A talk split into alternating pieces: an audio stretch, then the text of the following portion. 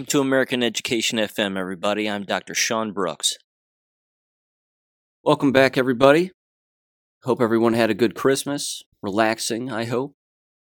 Certainly educational among some from what I hear. A lot of interesting conversations taking place, and I'll be going over that a little bit throughout this episode, no doubt about it.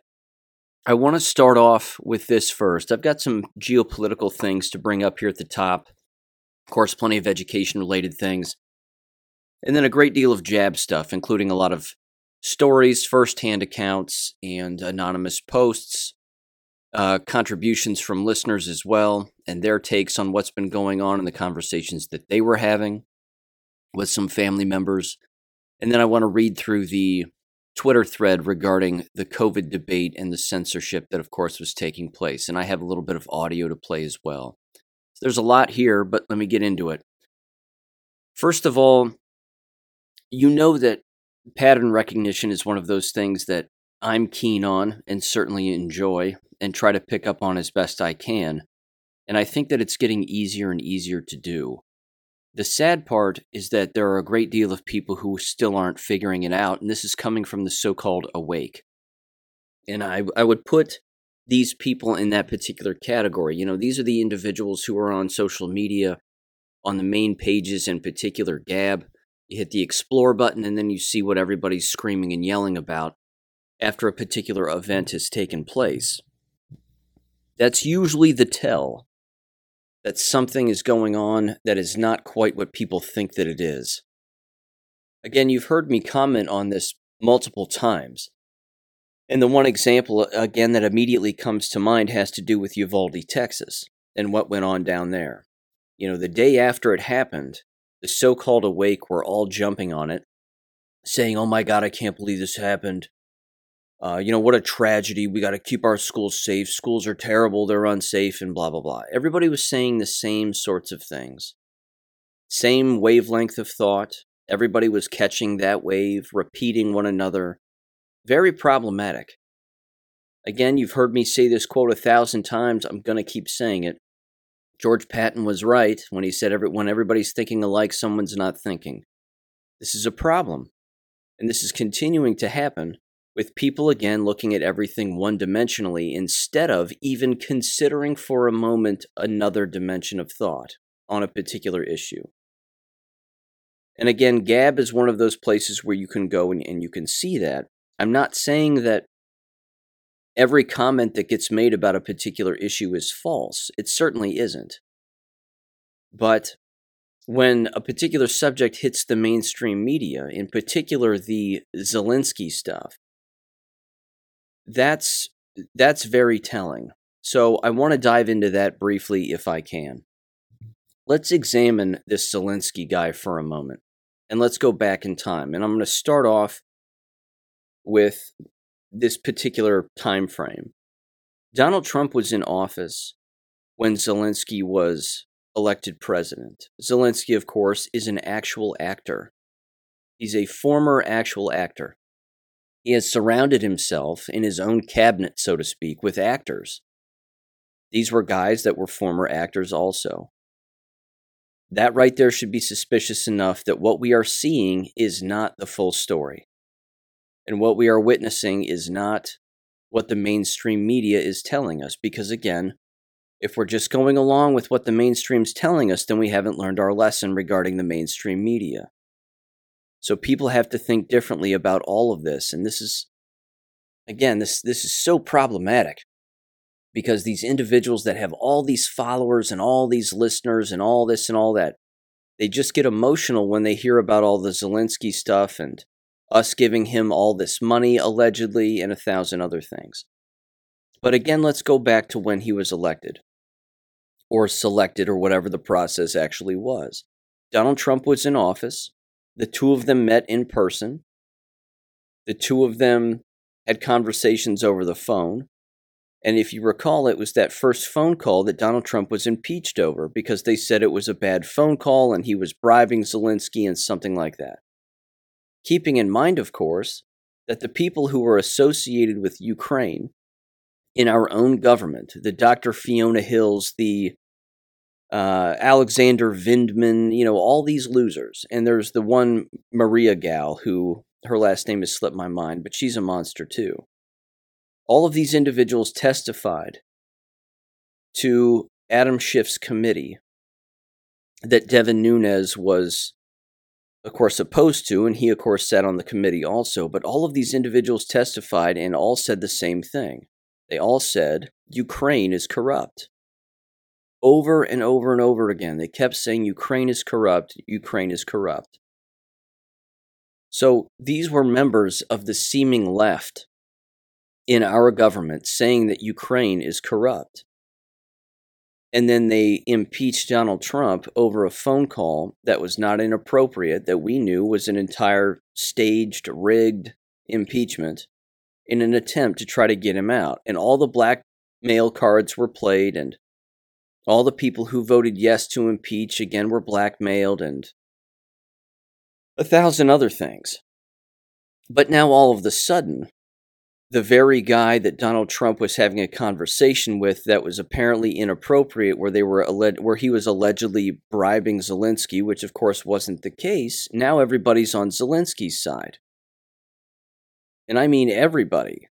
Almost every single member of Congress and the Senate are on Zelensky's side. They invite the guy here, he gives a speech, begs for more money. We've been giving it to him, allegedly, hundreds of billions, if not now trillions of dollars.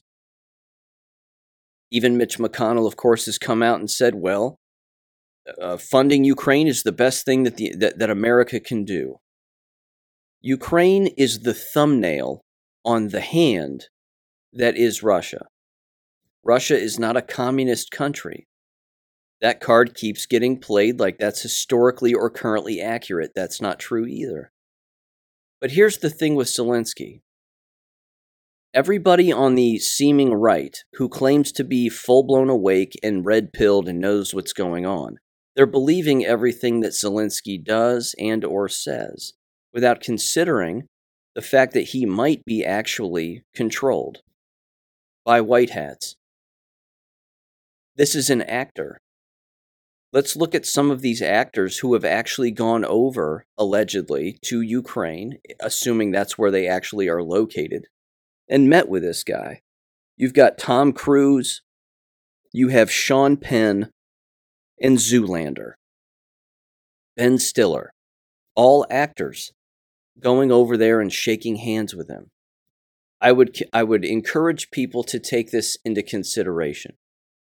What if Vladimir Zelensky, or Vol- Volodymyr Zelensky, however the hell you say his stupid name, because I, d- I really don't care, but what if he is controlled by white hats for the sole purpose of gathering intel or treasonous behavior on everyone who is associating with him and his government?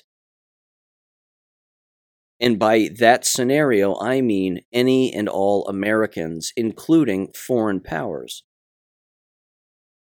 That's a big fishnet.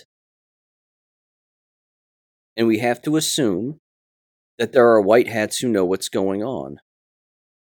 Again, there's too much of this that is coordinated. There's too much of this that looks beyond ridiculous, if not just flat out stupid. It's too odd. Now we know that, again, that the left are not smart people. I mean, these are these are dumb, gaslighting individuals. We know this. But so much of this is strategically reckless that it seems too odd that they would even take the risk of doing this because it seems far too reckless, even at face value. So here's what I'll say, because I know that was a, a bit of a ramble, but I would just encourage people to consider that we're not watching what we think we're watching.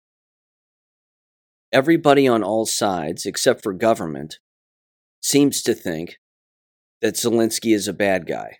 Government seems to think he's a good guy. What if there's a third option?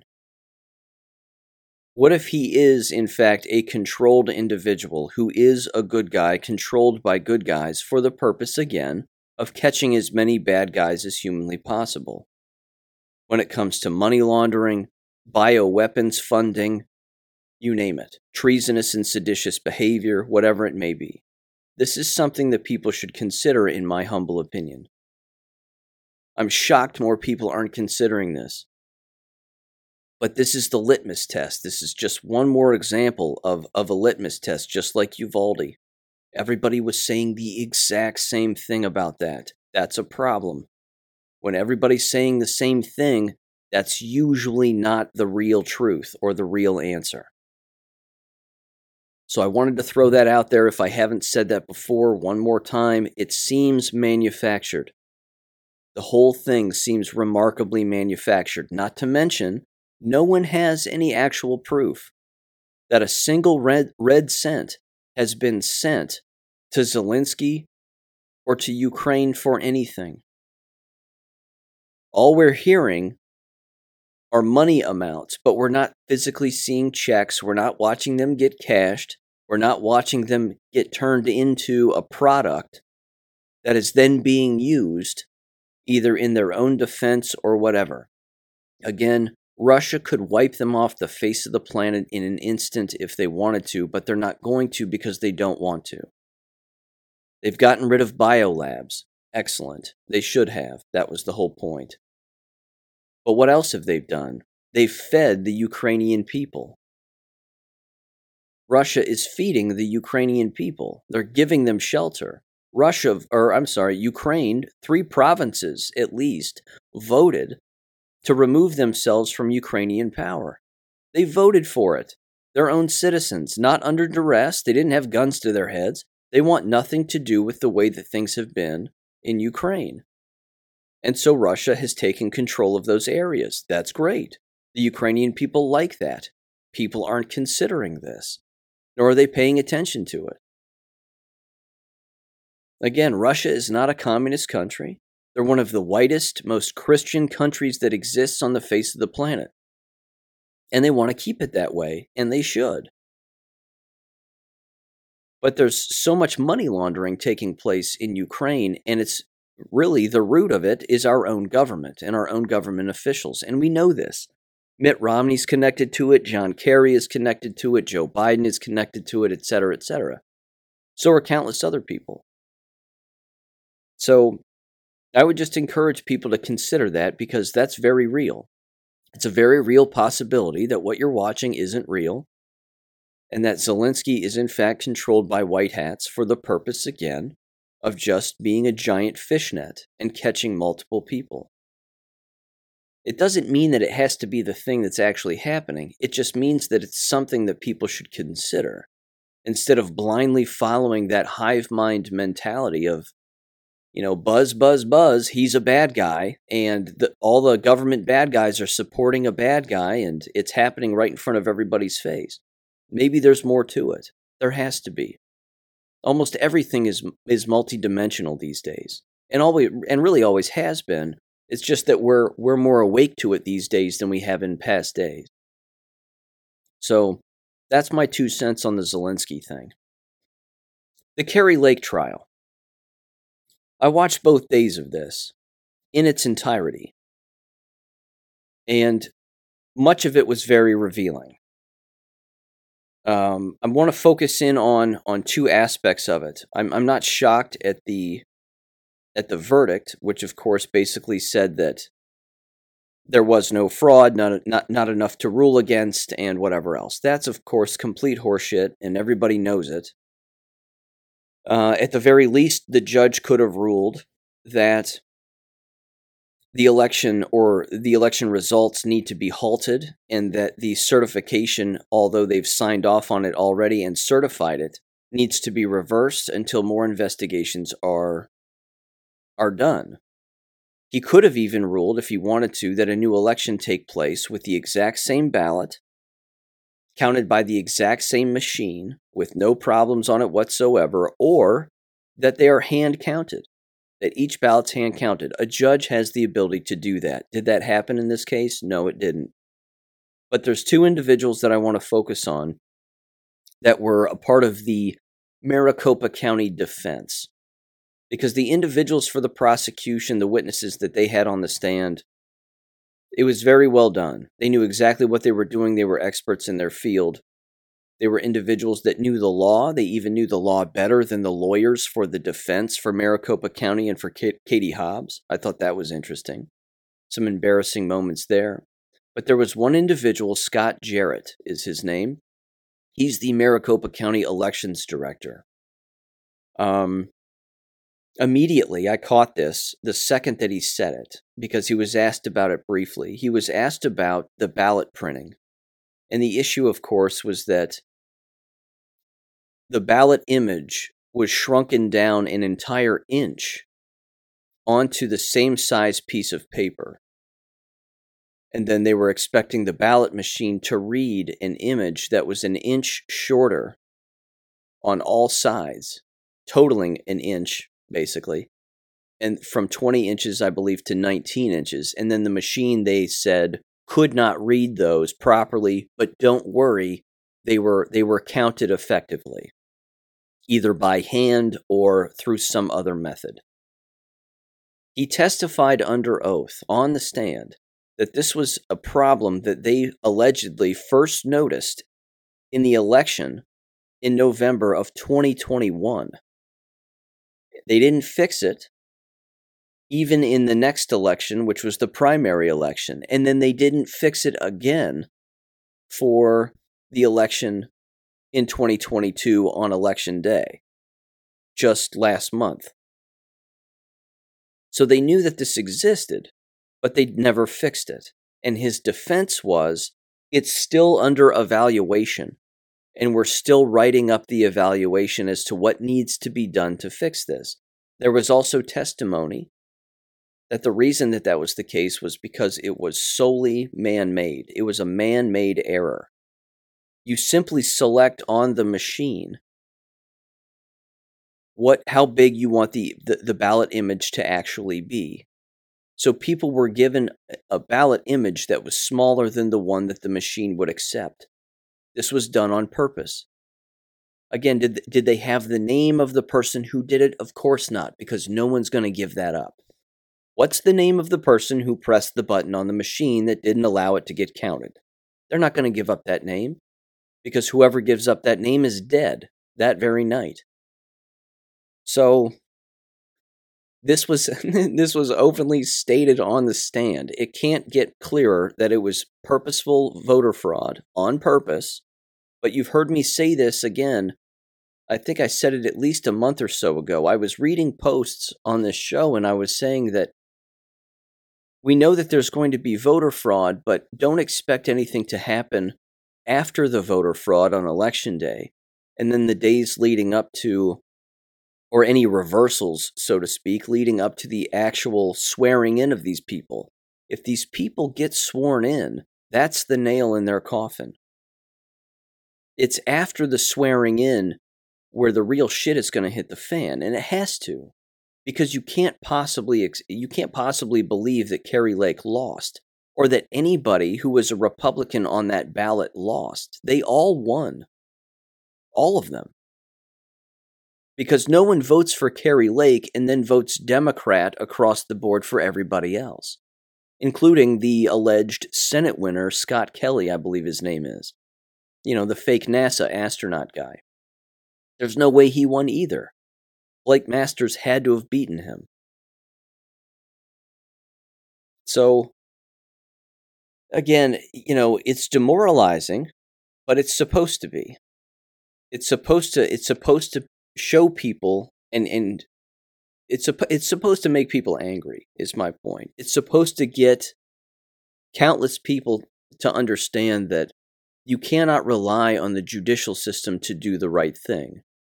And when they don't do the right thing, don't be surprised that they didn't do the right thing. These judges are blackmailed too. I mean, I even saw somebody say that the judge was associated with the Church of Latter-day Saints. And they were actually saying that this was a good thing. They're saying that there's no way that a, that a judge who was associated with the Church of Latter-day Saints would, would make a, a poor decision as a judge. That's absurd. That makes that makes zero sense. Even more so, if the person's religious affiliation is out there, and oh, they've always been associated with the Church of Latter-day Saints, and they're a Mormon, and They've always been, and they were brought up through all those schools. They would never, ever go against whatever. The Mormon, you know, the Book of Mormon or wh- whatever the hell. No, no. That's even shadier. That's even more shady than someone who would not affiliate with, with one denomination or another, let alone publicly. So again, that's my two cents on that scenario as well. I'm certain more is going to happen because more has to happen. Again, we've been told a thousand times that military is the only way. We can't expect these judges to just start making positive decisions regarding this sort of thing. So if we start with that wavelength of thought, we're not going to be disappointed when a particular verdict comes down the line, you know, that uh, that we hope goes in one positive direction, but it doesn't. And then we just become more demoralized. Becoming demoralized at this point is for the people who are still waking up. We're already awake. We know what's going on. We've been demoralized enough already. We get it. We've seen it with our own eyes time and time again. Every door has been closed. Every switch has been hit. I mean, we fully get it. Look at what all the judges did and all the panels and government panels did regarding the twenty twenty election. Did anybody reverse anything on a grand scale? No. Which means twenty twenty hasn't been fixed. Not publicly, anyway, for people to actually see, because there are people holding office right now who didn't win their elections. Now, Kari Lake, again, has said they're going to appeal to the state Supreme Court, and then they're going to appeal to the Supreme Court. So what are we expecting to happen there? We can take guesses. Do we actually believe that the state Supreme Court of Arizona is going to rule against a Maricopa County judge? All of that evidence and whatever whatever other scenario you can possibly imagine, because again, to rule against that judge, who is a seemingly conservative judge, allegedly, it would be a complete indictment of the judicial system in Maricopa County. They don't want that as a Supreme Court of Arizona. They wouldn't want that, not to mention, if he is in fact conservative, which it seems that he is, This is the, this is a perfect opportunity to, to just push through that fraudulent election, rule in his favor, support his decision, and then there you have it. Then everyone will know that the state Supreme Court doesn't have the backs of the citizens of Arizona. That's a big message that's getting sent. It's an important message. You can't trust government. Under any circumstance whatsoever. You've heard me say it. I'm an abolitionist on all of this. Completely. All these branches of government are bought and sold, every single one of them. Yes, there are good individuals out there, but if those good individuals, if their vote doesn't count or they're overruled by a, you know, a, whatever it is, a three to two vote or a four to one vote, and that two or one person who voted correctly and ruled correctly is outnumbered, it doesn't matter. They're outnumbered. Which means, again, the entire system is broken. And we know that the system is broken. So I'm simply saying, don't be surprised when that's the case. Don't get further demoralized because that's the case. Accept it as the reality that it is. And then try, and then what I think we should do is, is we should simply try to consider other options and other scenarios. There are two scenarios left. There are really only two scenarios. The first is, of course, military intervention. I'm not saying that it's the first, like, that's our first option, but that's that's one of them, is military intervention. And we also know, based on Q posts, that that Q movement was not Operation Trust. Those two things are not the same thing.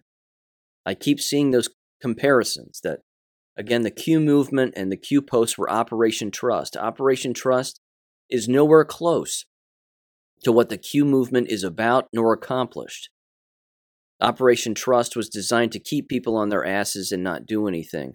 The Q movement was designed to reassure us that things are worse than you could possibly imagine in our government and around the world, and that we would like to prevent a civil war at all costs because things are going to get so bad that a civil war and the, and the killing of government officials at the hands of Americans is an inevitability.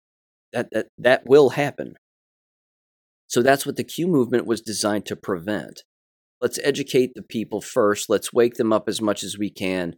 And again, we have to tell them that the military is the only way, that there are very good people in the military who are working behind the scenes to control particular things, and that they will intervene at particular times when the time is right.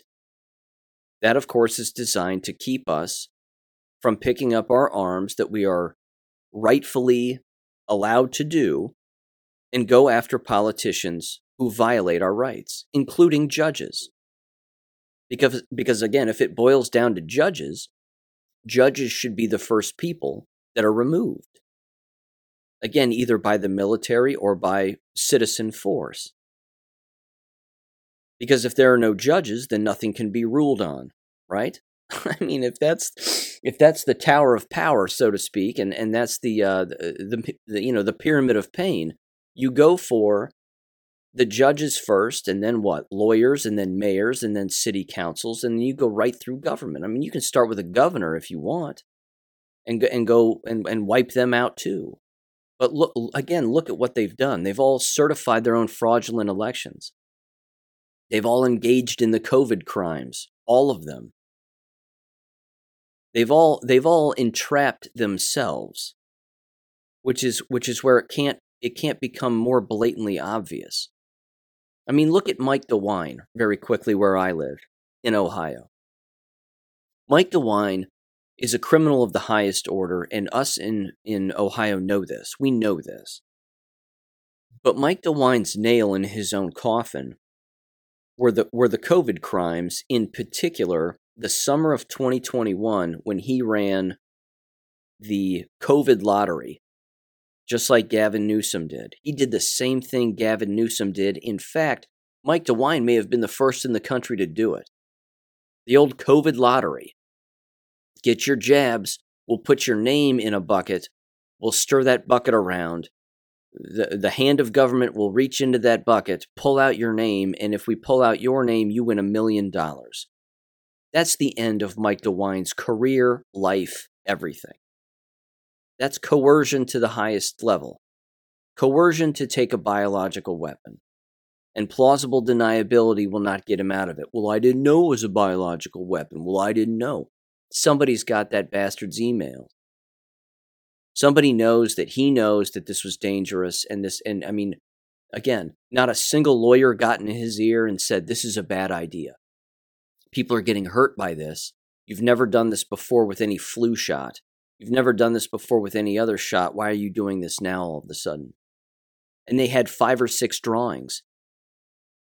And now look what's happening with the Twitter threads and all the information that's rolling out and all the audio and all the lawsuits and the doctors and nurses dropping dead and everybody dropping dead from these shots. He's backed himself into a corner. He can't get out of it. He's not the only one. It's everybody. It's everybody who is associated with all of this. Again, whether it be election fraud or it be the COVID crimes, same bucket, same problem, same things. My point is, is there are only two options left, and it's not relying on the judicial system, because that would imply that they would have to rule against themselves as an apparatus, and they're not going to do that because they don't want to do that. Why delegitimize yourself in your own job when you're holding that own position? Again, judges are elected. They won't get elected again. Unless, of course, there's voter fraud, which we know that there's going to be. So that's my wavelength of thought on this, is that there's only two ways out. Military, or we pick up arms and we start going after elected officials ourselves. The second option would be very, very messy. The first option could be quicker and swifter than what anybody could possibly imagine. I would in, implore everybody to, to keep this in mind too, on a positive note. The National Guard is deployed everywhere across the United States right now. They have been for quite some time. If they're a part of this too, and the National Guard, you know, their card gets pulled, and then it's go time for them to get engaged and go after the people that they have orders to go after, so be it. I don't think that's going to be us as a citizenry. They're not going to come after us. You talk about a bloody mess, that would be a bloody mess too. So I don't, I don't see that as being a viable scenario. We know that the powers that be and the globalists and, you know, whatever else, they they would want that to happen. They would want to weaponize the military against their own people. And there have been, again, specific examples where that's happened across the United States already. Local police knocking on someone's door because they bought a gun. Well, so be it. It's terrible, and that shouldn't happen anyway, but I can't see the National Guard doing things like that. Uh, again, when, when it comes to us as a citizenry, that would be a that would be a large bloody mess. So military going after government is the only option, but we're not there yet. It has to get worse. It has to be more obvious. The Brunson case, again, being ruled in the Supreme Court on January sixth, interesting date. That's going to be interesting too. Can we rely on them? No, we can't. Because if they don't, if the Supreme Court doesn't rule in favor of the Brunsons in that case, which has nothing to do with election fraud and everything to do with individuals following their own oaths of office,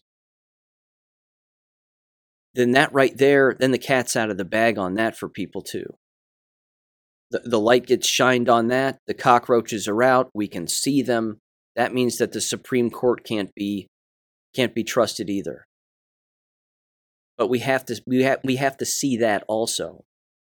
So again, I wouldn't I wouldn't put your hope in the Brunson case either.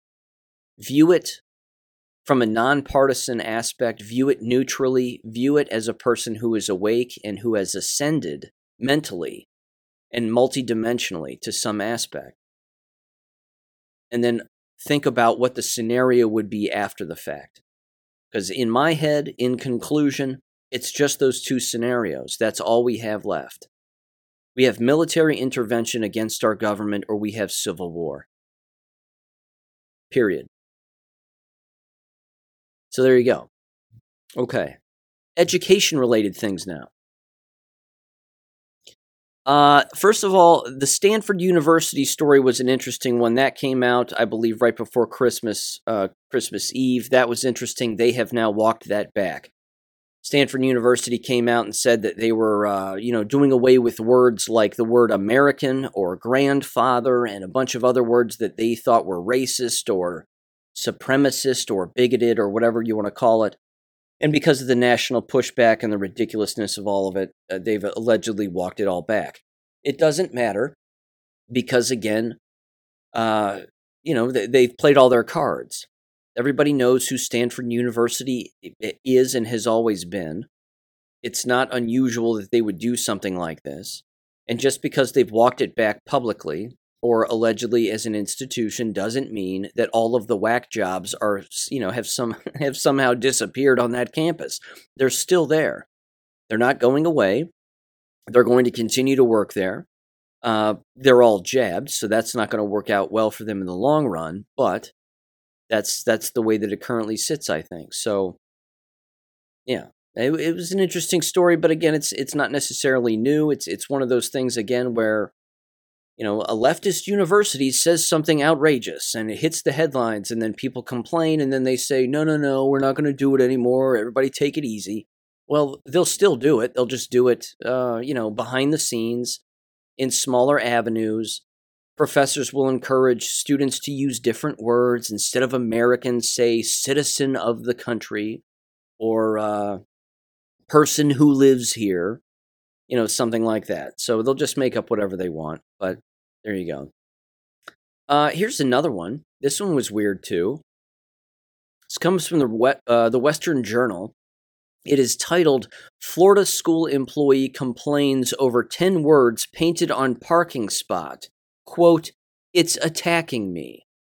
This, again, not uh, not unusual, the insanity from, from individuals on the left let alone individuals in the education business. But it says the following. It says a Pasco County Schools employee filed a complaint with the principal about her co-worker's parking space at Wiregrass Ranch High School in Pasco County, Florida.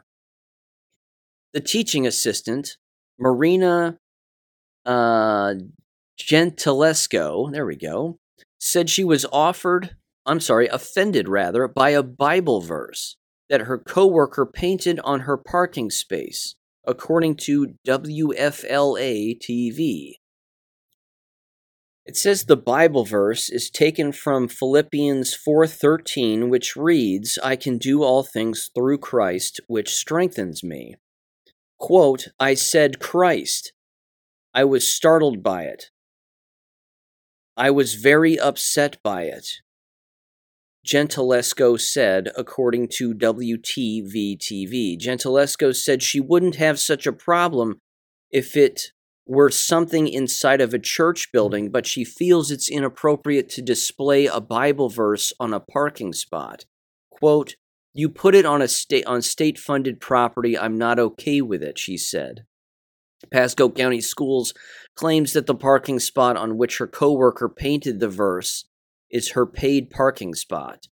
Gentilesco went on to state that she has to walk by it every day and it angers her because she's a Jew.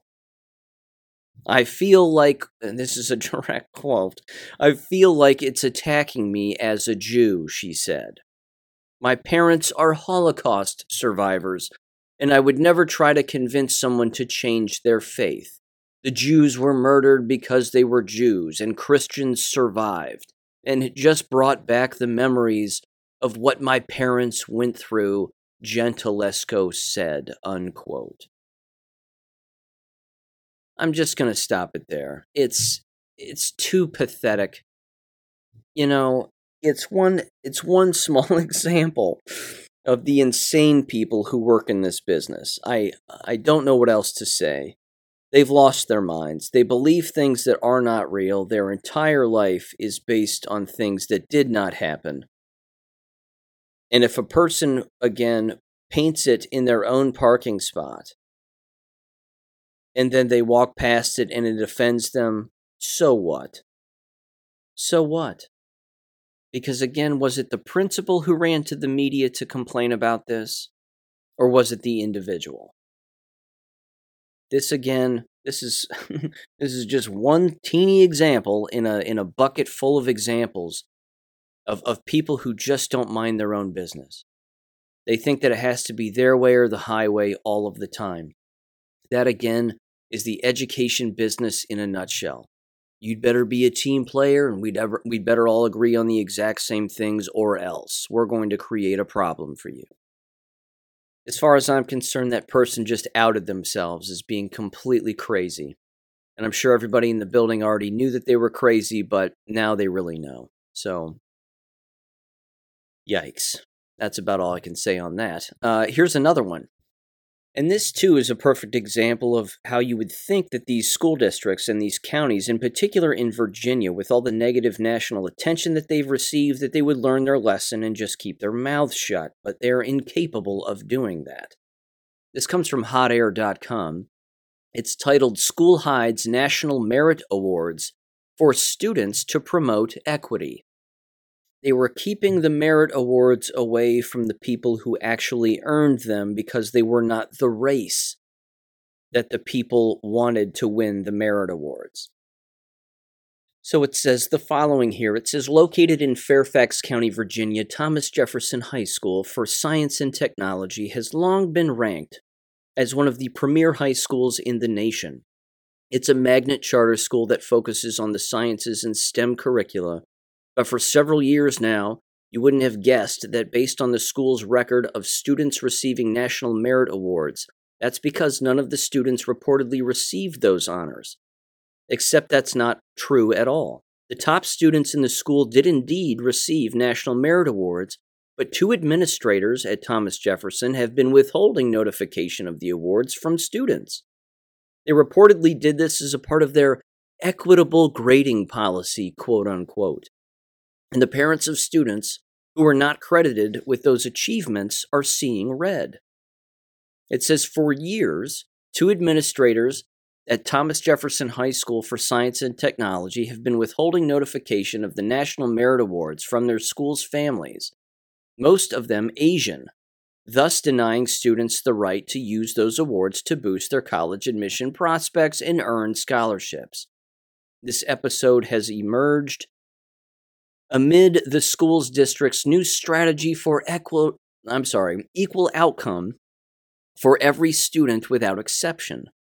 School administrators, for, for instance, have implemented an equitable grading policy that eliminates zeros, giving students a grade of fifty percent just for showing up, and assigns a cryptic code of N T I for students not turned in. I'm sorry, for assignments not turned in. There we go. It's a race to the bottom. Ladies and gentlemen, that's not new either. Kicking away zeros and, and, and putting an N T I on a person's grade card is something that I experienced as a school teacher well over ten years ago. I mean, that's that's not new at all. In fact, I started to see the rollout and the social pressure within school buildings and school districts regarding that very policy. So I find it interesting that they're calling it equitable grading. That's not really what it was what it was for. It was designed to bolster the entire school's, uh, you know, percentages, grade percentages, to make it look like the, the, that there was zero chance that students were getting zeros and just not doing anything, when in fact there's always students who just choose to not do anything. But of course, that backs up on everybody, doesn't it? Backs up on the individual teacher to some extent, so they think. It backs up on the administrator, so they think, and then it backs up on the school and then the whole district, so they think. When in fact, the person who should be held accountable is the individual student who just didn't do what they were supposed to do. This is this is how corrupt this is. This is this is why this cannot be fixed. And this is why it won't get fixed, and this is why it's collapsing. We're living through the collapse. It continues. It says an intrepid Thomas Jefferson parent, Shauna Yashar, or Yashar, a lawyer, uncovered the withholding of National Merit Awards. Since starting as a freshman at the school in September of two thousand nineteen, her son, who is part Arab American, studied statistical analysis, literature reviews, and college-level science late into the night. This workload was necessary to keep him up to speed with the advanced studies at Thomas Jefferson, which U S News and World Report ranks as America's top school. First of all, that's not true either. They're not America's top school, and for anybody to believe that is insane. Anytime U S News and World Report hands out an award, the person who receives it or the person who receives a number one or number two ranking isn't really the recipient. I mean, they're not really the best of the best. They just, you know, it's all it's all about money. It's just all about money. It says this isn't just a matter of some students not receiving a certificate to hang on to the walls, to hang on their walls rather, or not being cited during a school assembly. Those National Merit Awards look very good on a college application and can help the highest performing students get accepted to the na- to the nation's top universities. I'm going to end it there. Uh, I mean, there's three more paragraphs, but you, you get the gist of it. That's not new. What they're doing isn't new. It's fraud, which is a crime. But who's going to hold them accountable? A judge? It's getting laughable. It's getting laughable at this point in our country, isn't it? Who's going to hold these people accountable? The judicial system in Fairfax County? Give me a break. What prosecutor is going to take this up? What prosecutor is going to prosecute those individuals, either those two administrators or the school board or whoever else, for engaging in this fraud? It's conspiracy to commit fraud. That's a crime. I'm not a lawyer, but I know that much. It's fraudulent. Now, this raises another point, which is a problem for me, and you've heard me say this before. I continue to be shocked that these parents continue to think that they have to be magnetized to these quote-unquote magnet schools, no pun intended there, but that they have to be associated with them in order to actually have their child succeed at anything. Well, congratulations. Billy really won a, won a merit award at what you think is one of the leading schools in America just so you think he can get into one of the top colleges, which, oh, by the way, is going to insist that he be jabbed at least twice in order to attend. So little Shamir or what, whatever the hell his name was, he's going to be dead in the future anyway.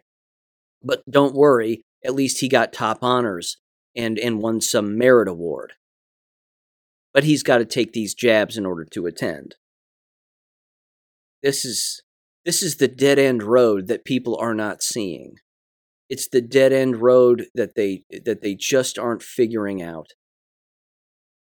You know, it's like the it's like the parents who, again, bless their hearts, because I know that, you know, there's a lot of good people that are that are still engaging in these practices, but it's like the parents who who send their children to dormitories to live in dormitories. And they aren't telling their children that you don't have to live in a dormitory for two, three years when you when you attend a particular college campus. I mean, there's lots of ways to get a college degree. Lots of lots of avenues to obtain a particular education if you think that, again, needing that particular piece of paper is necessary to accomplish what you think you want to accomplish in the future. You don't have to play the game the way that the institution wants you to play the game. You don't have to take the shots. You don't have to live the way that they want you to live. You don't have to eat their slop food. You don't have to do all of that. You can be more independent and still attain what, what, what it is that you want to attain. But these are the kinds of parents that are, uh, again, addicted to the system. This is the matrix. They are addicted to the actual matrix. And the matrix, as we know, gets people killed. And it's continuing to get people killed. So they're complaining about materialistic, superficial things. Now, yes, it's fraud, and it's conspiracy to commit fraud, as I said. That's that's beyond evident. But you're still squabbling over something that does not matter in the grand scheme of things. So it's disappointing for a variety of reasons, but it's it's telling of, of the brainwashing that's gone on with these parents who, again, seem to think that they're on the right side of history. Um, yeah, it's disappointing. And that leads me to this, moving into the jab-related subjects here, and there are many things to bring up.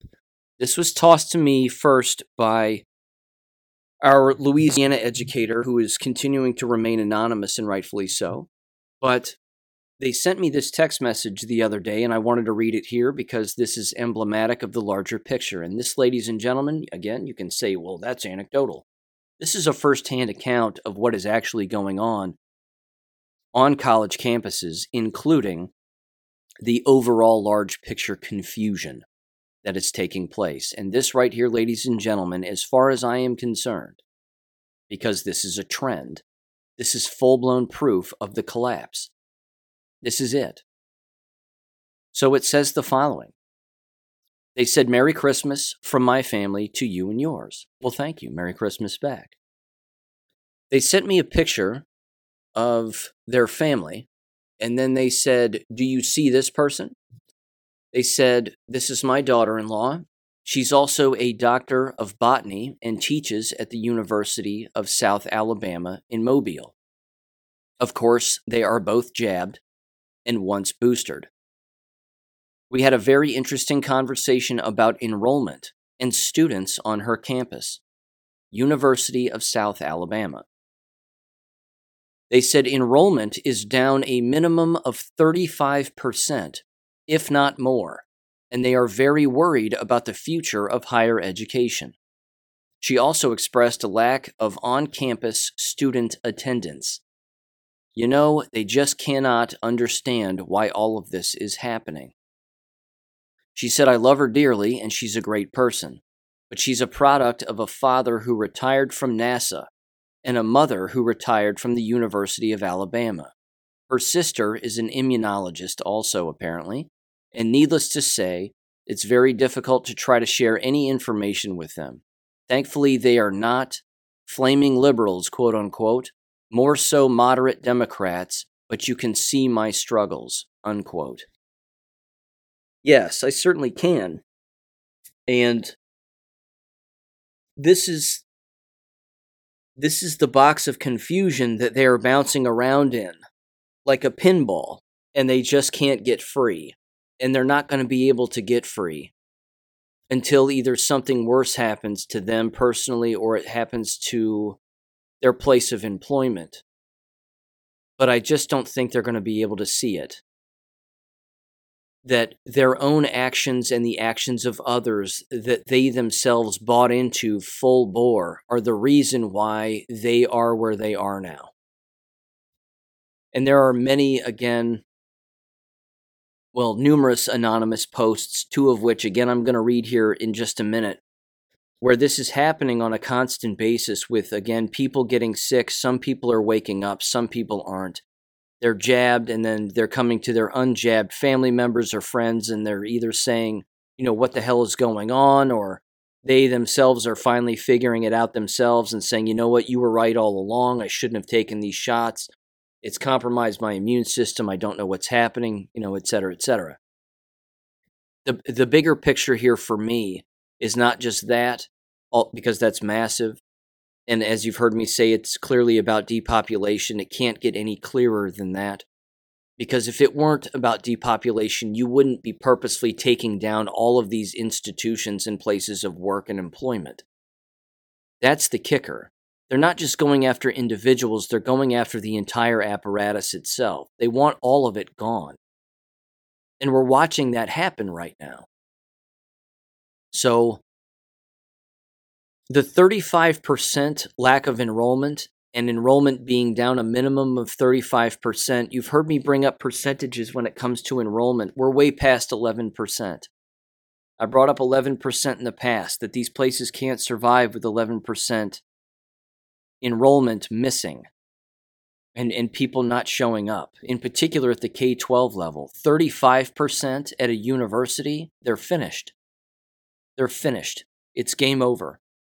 You can't maintain the electric bill with thirty-five percent. Not to mention, what's your only option then? To raise prices, raise tuition, raise room and board, raise classroom fees, technology fees, et cetera, et cetera. You can't do that either in a manufactured recession or depression, which is what we are experiencing now. It's all manufactured. It's not some accidental mathematical equation. It's human beings flipping switches, pulling cards, playing cards to make sure that the entire thing collapses. And it's happening. And that text message right there is full-blown proof that it's happening. And that there are people inside, of course, who are experiencing this firsthand and they have no idea what they themselves are experiencing. Here's another one, and I'm going to leave out who this came from for anonymity purposes. But trust me, this is an individual who is trusted to the show, has sent material before, and has been a guest.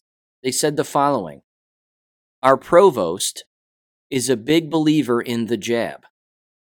So we're talking about a university here. They said during lineup for graduation, she begins to complain about chest discomfort.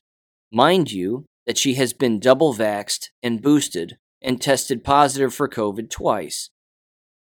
They medevaced her to a local hospital where she has survived apparently, but she's mum on her diagnosis and stayed overnight and then returned the day after she was discharged. And she was complaining about a, recon- a, a reoccurrence of symptoms. Smart lady in many ways, but dumb when it comes to the trust of the government, unquote. So we have people actually complaining of the ill effects of all of these jabs during graduations themselves and still not connecting the dots. These people don't understand that full-blown documentaries have been made on this subject. Full-blown documentaries. Many dating back to twenty twenty-one not just fluvid nineteen or died suddenly. Again, died suddenly is the only one you hear about. There are many that have occurred, including the viral delusion. I mean, that documentary alone is astounding. Multiple hours, multiple parts, breaking apart the entire viral illusion. It blows me away. It blows me away. You know, these people, they just, they, they don't know that books are being written about this. They don't know that documentaries are being made. They don't know that interviews, endless interviews have been done, that people are being arrested. Uh, they, they don't know that this is happening. They just don't know. Lawsuits are being filed. I mean, yeah, you know, how many of them are going to stick? Next to zero, but who's to, who's to say? That leads me now, of course, to a couple of other things. Again, same wavelength when it comes to the stories that are coming out regarding the jabbed, or just the entire medical profession as a whole. Over this past Christmas, of course, a number of people have died as a result of the snow blizzard that went through, in particular in the northern states, like Buffalo, for example, and uh, the Lake Erie towns and cities around Lake Erie, with the flooding and the freezing and the feet of snow. Uh, numerous people have, have, of course, died as a result. And it's not just, again, people getting stuck and people freezing to death. It's people exerting themselves because they've taken these shots, and now they're exerting themselves with shoveling snow and a number of other things that they're doing, of course, and uh, and, and they're dying as a result of that. So I'm not sure how I would categorize that. Secondary or tertiary um, jab-related variables, so to speak, as a result of, of course, them taking the jabs. That is certainly another avenue, and and I would, again, say another variable in the equation that is causing people to die. And that has unfortunately happened, and I'm sure is going to continue to happen in the winter months here. There's another one, which was specifically brought up by Kari Madej, Doctor Kari Madej, in the last episode of the Five Docs on the Critically Thinking channel on Rumble. She mentioned a story that she personally experienced regarding the medical apparatus when all she was trying to do was get her leg x-rayed, that she broke in, in a plane crash this past year. She said that the Uh, the, the medical place where she, where she was going originally in Georgia had closed its doors because the specialist that she was going to for x-rays and, and other advice was on maternity leave. And, uh, and, and that was happening apparently, but they ended up firing everybody in the, in the building, and the building ended up closing down. So she ended up going to another place. She said it was a very nice place in Atlanta. They had valet parking, the whole thing.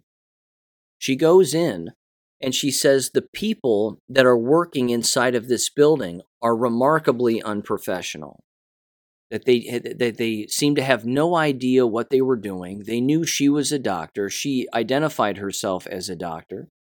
They didn't take any vitals of any kind, you know, in the initial appointment, you know, why you're here, all that stuff. They take your temperature, they weigh you, they do all those things on the spot. They were just asking her how she felt, what she thought her temperature was, what she thought she weighed.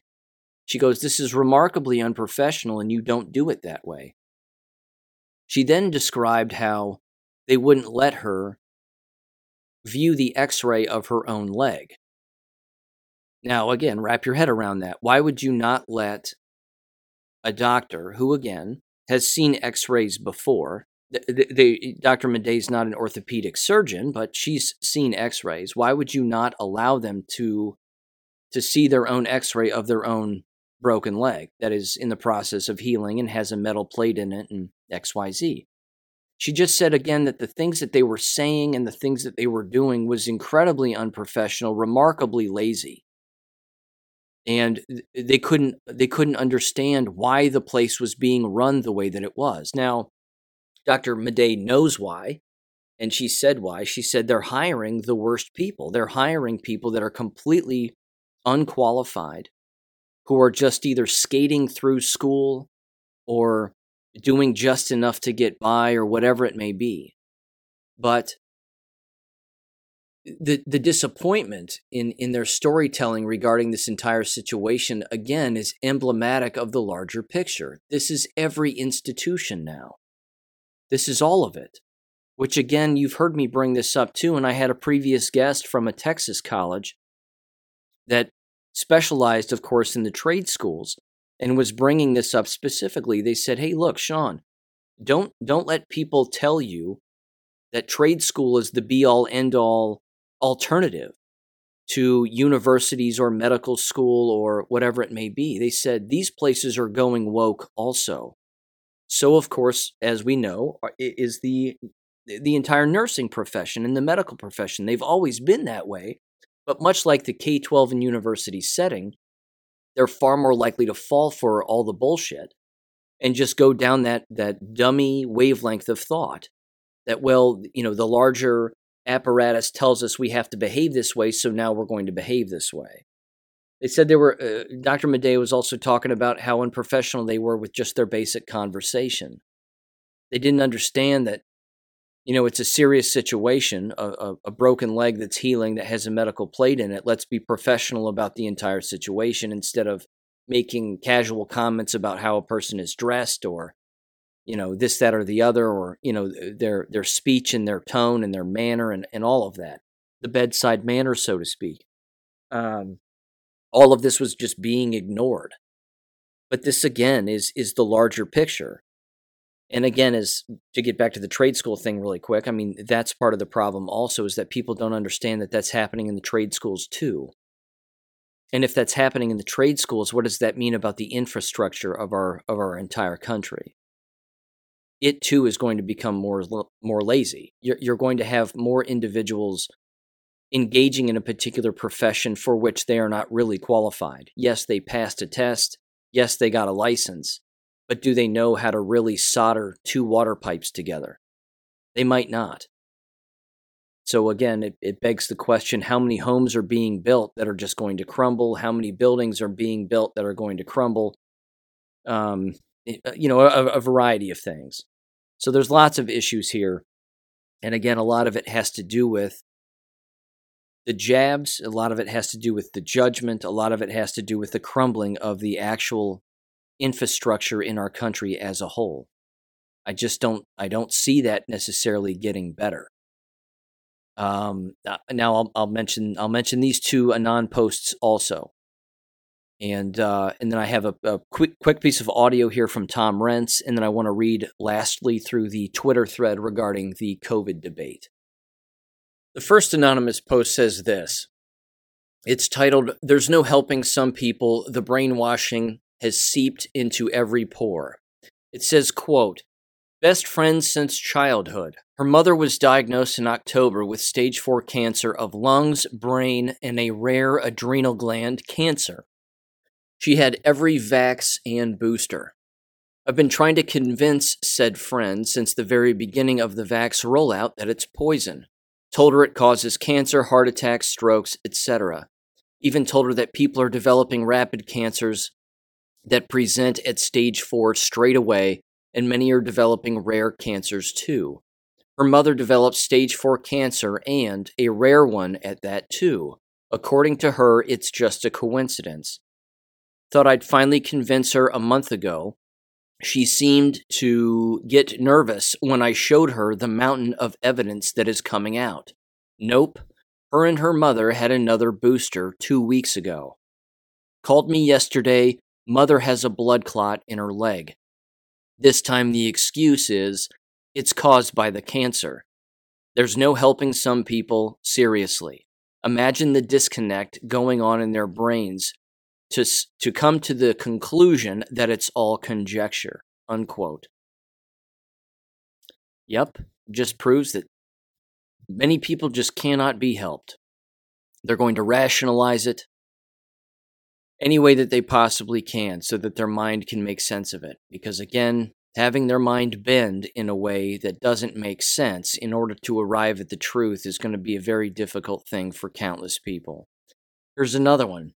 It says, "I refuse to hide my power level I R L. that says context means everything, and if someone is going to ask my thoughts or opinions on something, I don't hold back. My goal in life is to red pill as many people as possible. I don't hold back. I didn't hold back, rather, during the lockdowns and told lots of folks that the vaccines were killing people because the powers that be were trying to lower the world's population closer to what was chiseled into the Georgia Guidestones, five hundred million people tops, to be in balance with the earth and nature altogether. Of course, most of my coworkers, extended family members, and former friends wrote me off as a crazy schizo, while the majority of them got multiple jabs and boosters and kept getting sick and complaining about it on social media, after they called me a crazy conspiracy nut, while they shamed me and anyone else who didn't wear a mask or refused to socially distance, and mocked those who refused to get vaxxed. This past weekend, I had two family members tell me that I was right all along, because they both keep getting sick, and my younger cousin is starting to think that the shots are weakening people's immune systems, and that the powers that be are purposefully blocking out the sun and modifying the weather, along with restricting heating, oil, gas, in order to get people sick so that they die or freeze to death, like what happened in Buffalo, New York over the weekend. It says the vaxxed are waking up, and they're becoming pissed off that they were duped or suckered into taking the vax to keep their jobs or see sports ball games or concerts or whatever else that they required for the vax for. But by the time they get angry enough to get together and organize a committee or a federal commission group like the nine eleven victims, they'll already be dead.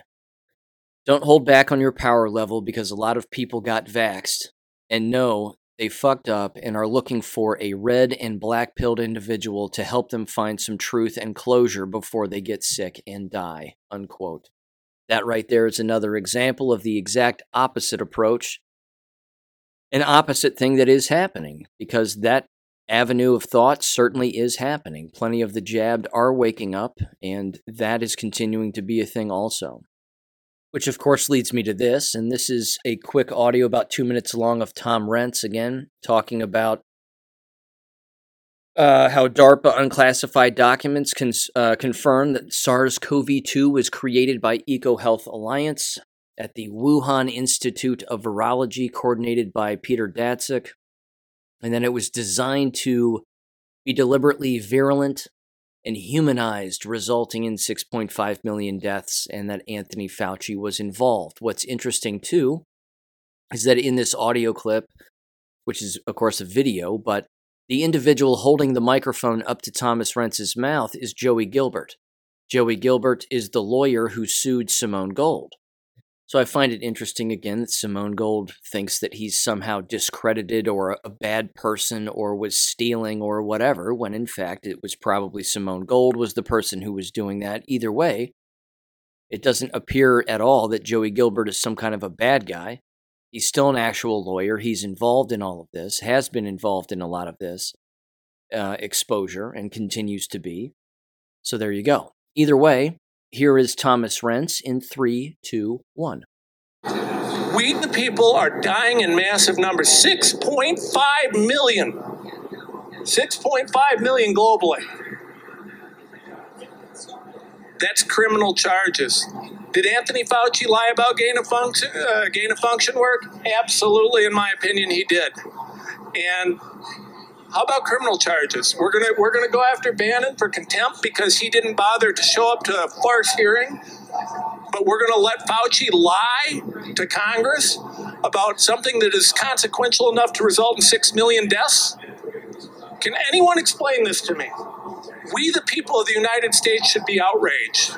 Instead of pitting a war against people who are Christians, people who believe in the United States, people who want our country to succeed, maybe we should look at the people who are responsible for the, one of the greatest pandemics in human history, and who have result, that's resulted in millions of deaths worldwide.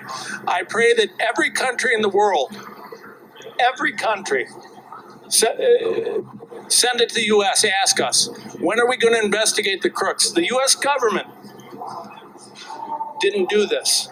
But there were people in the U S government who did. There are criminals involved who I believe were responsible for this, who were negligent in their work. They did it. The Chinese Communist Party was involved in this. Anthony Fauci appears to be involved in this.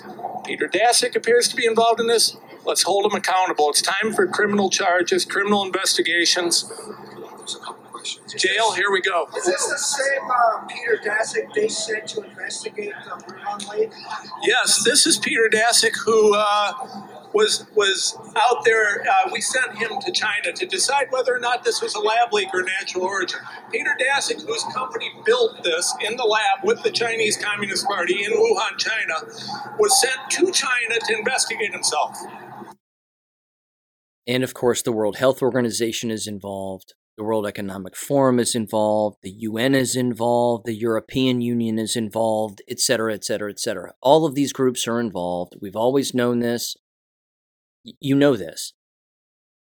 These people can buy any judge they want anywhere. They can blackmail any judge they want whenever they want. That's why military or civil war are the only two options. That's it. I wouldn't even view it as a civil war per se. It's just the good guys against the bad guys who happen to live in the exact same country. We're not talking about property ownership per se, although we are fighting for the freedom of our country, and that's the point. But military is the only way here. You're not going to get judges to rule in favor of Thomas Rentz on these issues. They're jabbed too. I wrote about that well over a year ago, year and a half ago. I said this could potentially be the, you know, the perfect crime. It's on my Substack.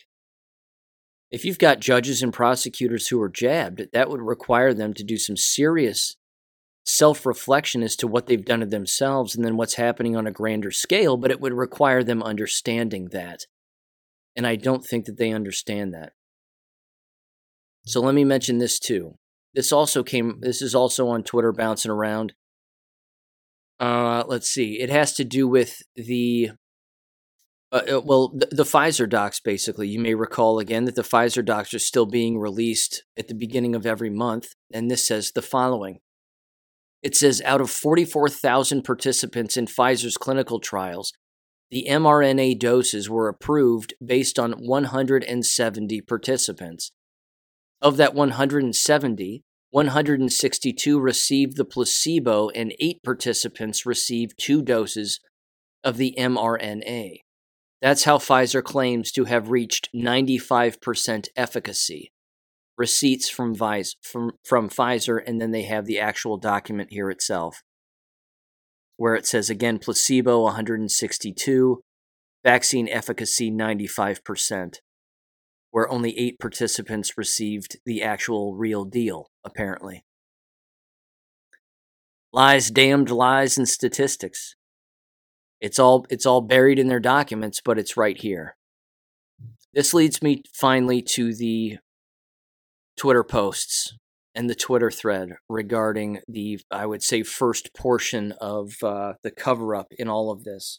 Again, this is lengthy. You have to keep in mind this is not for us. We know about this, have known about this. The censorship was beyond obvious to us. Because again, if everybody's saying the same thing, that right there should be your first red flag. You open up YouTube and it's all propaganda. COVID this, COVID that. Every university official saying the same thing. Every K twelve official saying the same thing.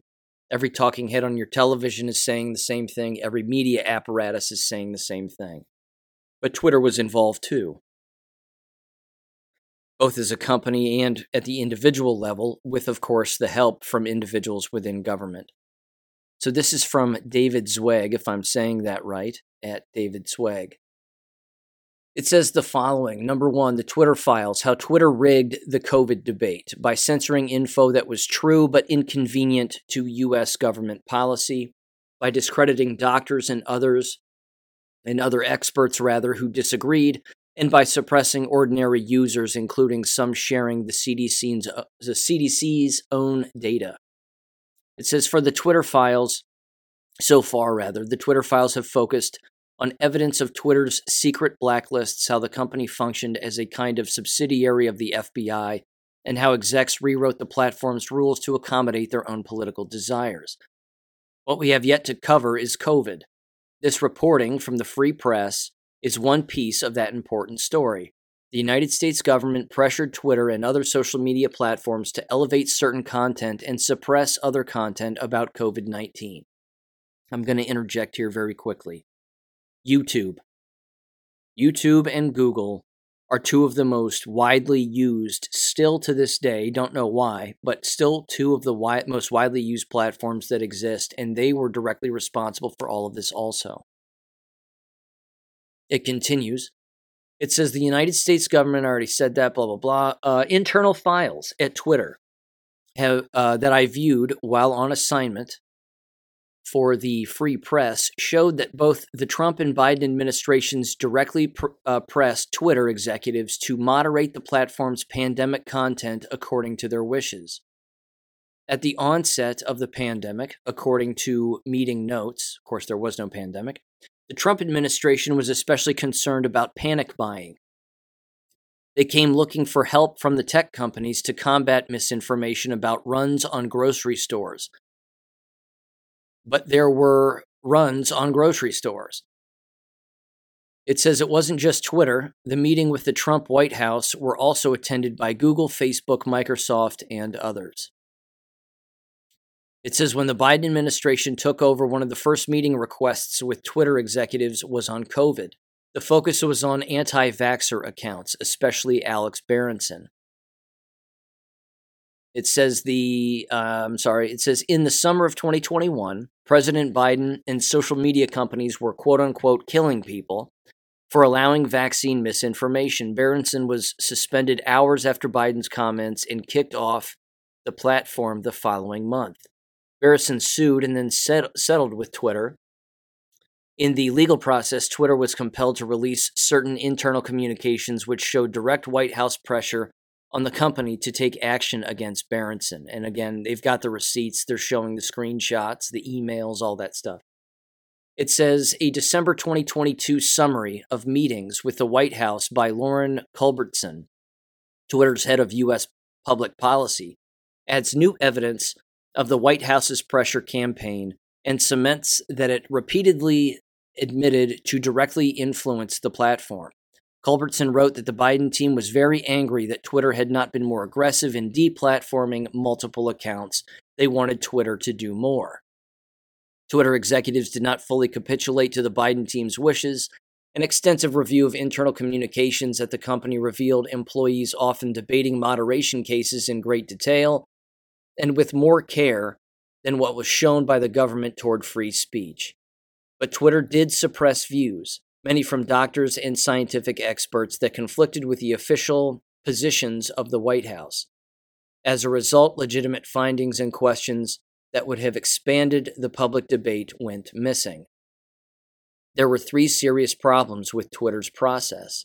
First, much of the content moderation was conducted by bots, trained on machine learning and A I, impressive in their engineering, yet still too crude for such nuanced work.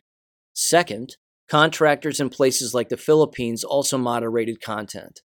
They were given decision trees to aid in the process, but tasking non-experts to adjudicate tweets on complex topics like myocarditis and mask efficacy data was destined for a significant error rate. Third, most importantly, the buck stopped with higher-level employees at Twitter who chose the inputs for the bots and decision trees and subjectively decided escalated cases and suspensions. As it is with all people and institutions, there was individual and collective bias.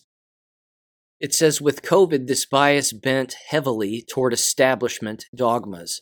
Inevitably, dissident yet legitimate content was labeled as misinformation, and the accounts of doctors and others were suspended both for tweeting opinions and demonstrably true information.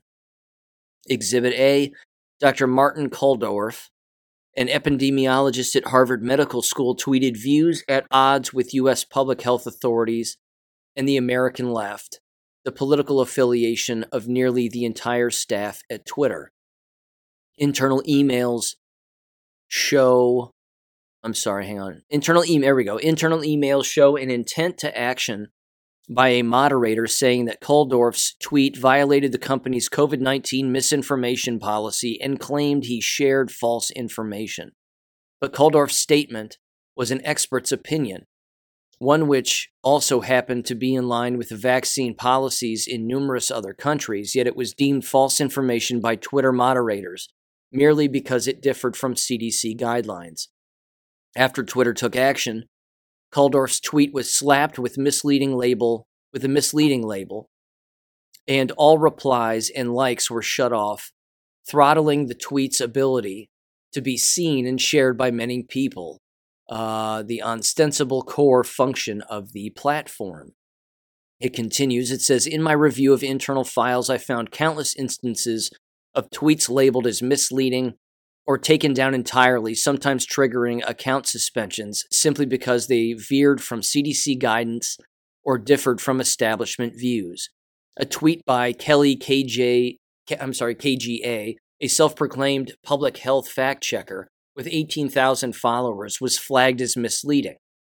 The replies and likes disabled, even though it displayed the C D C's own data. Internal records showed that a bot had flagged the tweet and that it received many tattles, what the system amusingly called reports from users. That triggered a manual review by a human who, despite the tweet showing actual C D C data, nevertheless labeled it misleading. Telling the tweet, tellingly rather, the tweet by Kelly K G A that was labeled misleading was a reply to a tweet that contained actual misinformation. COVID has never been the leading cause of death from disease in children, yet the tweet remains on the platform and without a misleading label. Whether by humans or algorithms, content that was constrained but true was still subject to getting flagged or suspended. This tweet was labeled misleading, even though the owner of the account, whatever, uh, a physician, was referring to the results of a published study. Andrew Bostom, a Rhode Island physician, was permanently suspended from Twitter after receiving multiple strikes for misinformation. One of his strikes was for a tweet referring to the results from a peer-reviewed study on m R N A vaccines. A review of Twitter logs Twitter log files revealed that an internal audit conducted after Bostom's attorney contacted Twitter found that only one of Boston's, Bostom's five violations were valid. The one Bostom tweet found to still be in violation cited data that was legitimate but inconvenient to the public health establishment's narrative about the risk of flu versus COVID in children. That this tweet was not only flagged by a bot, but its violation manually affirmed by a staff member is telling of both the algorithmic and human bias at play. Bostom's account was suspended for months and was finally restored on Christmas Day. Another example of human bias run amok was the reaction to this tweet by Trump. Many Trump tweets led to extensive internal debates, and this one was no different. He said the following in his tweet. He said, quote, I will be leaving the great Walter Reed Medical Center today at six thirty p.m. Feeling really good. Don't be afraid of COVID. Don't let it dominate your life. We have developed under the Trump administration some really great drugs of knowledge. I feel better than I did twenty years ago. Of course, he took what? Ivermectin, hydroxychloroquine, and Regeneron, and vitamin C and vitamin D three, and he was fine. It continues, it says, in, in a surreal exchange, Jim Baker, at the time Twitter's deputy general counsel, asked why telling people, asks why telling people to not be afraid wasn't a violation of Twitter's covid nineteen misinformation policy. Yoel Roth's Twitter, Yoel Roth, Rather, Twitter's former head of trust and safety had to explain that optimism wasn't misinformation. Remember at Kelly K G A with the C D C data tweet?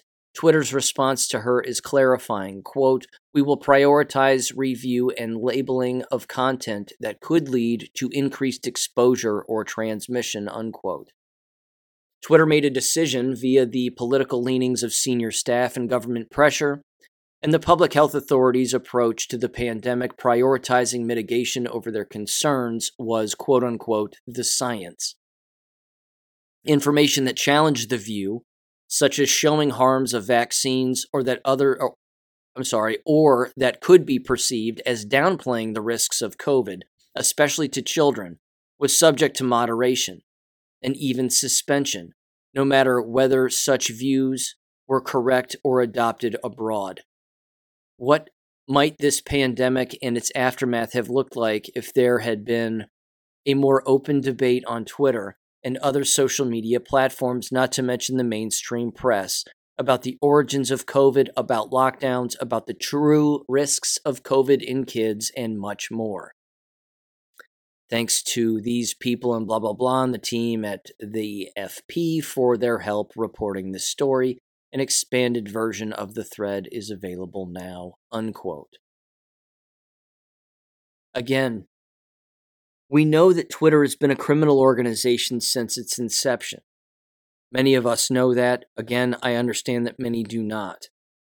It was not created by Jack Dorsey. It was not created by a small team of people. It was probably, again, funded by the C I A, created, if not by black hats in the military, for the purpose of, again, massive censorship, wiping out truthful accounts, and keeping a hive mind to become just another arm and another extension of the mainstream media, because it would give the mainstream media another place to reference, in, at least in their heads, to legitimize their reporting and their opinions by saying, hey, look at all these people on Twitter.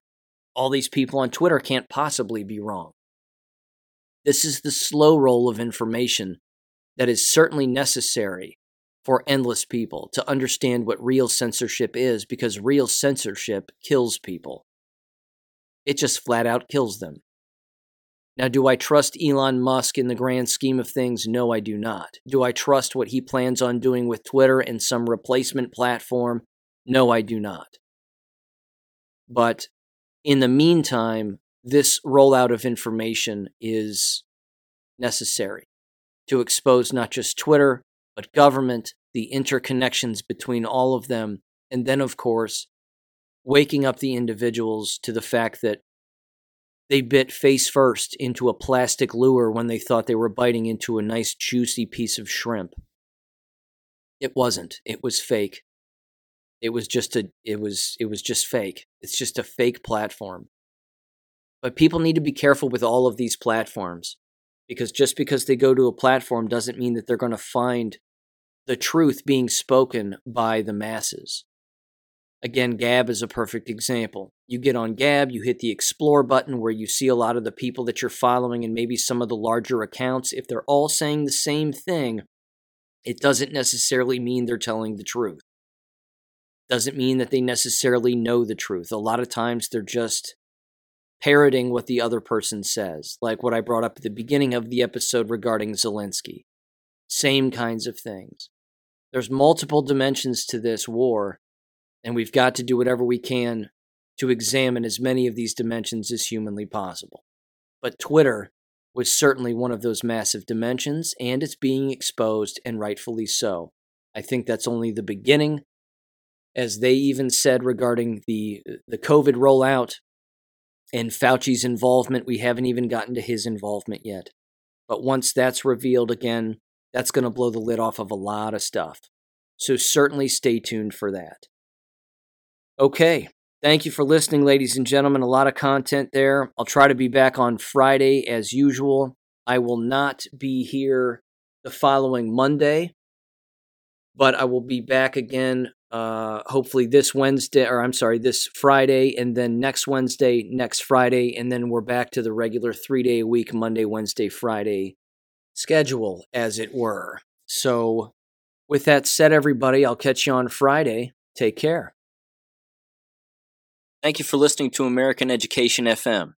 Make sure and check out American Education F M dot com for more information. Take care and God bless.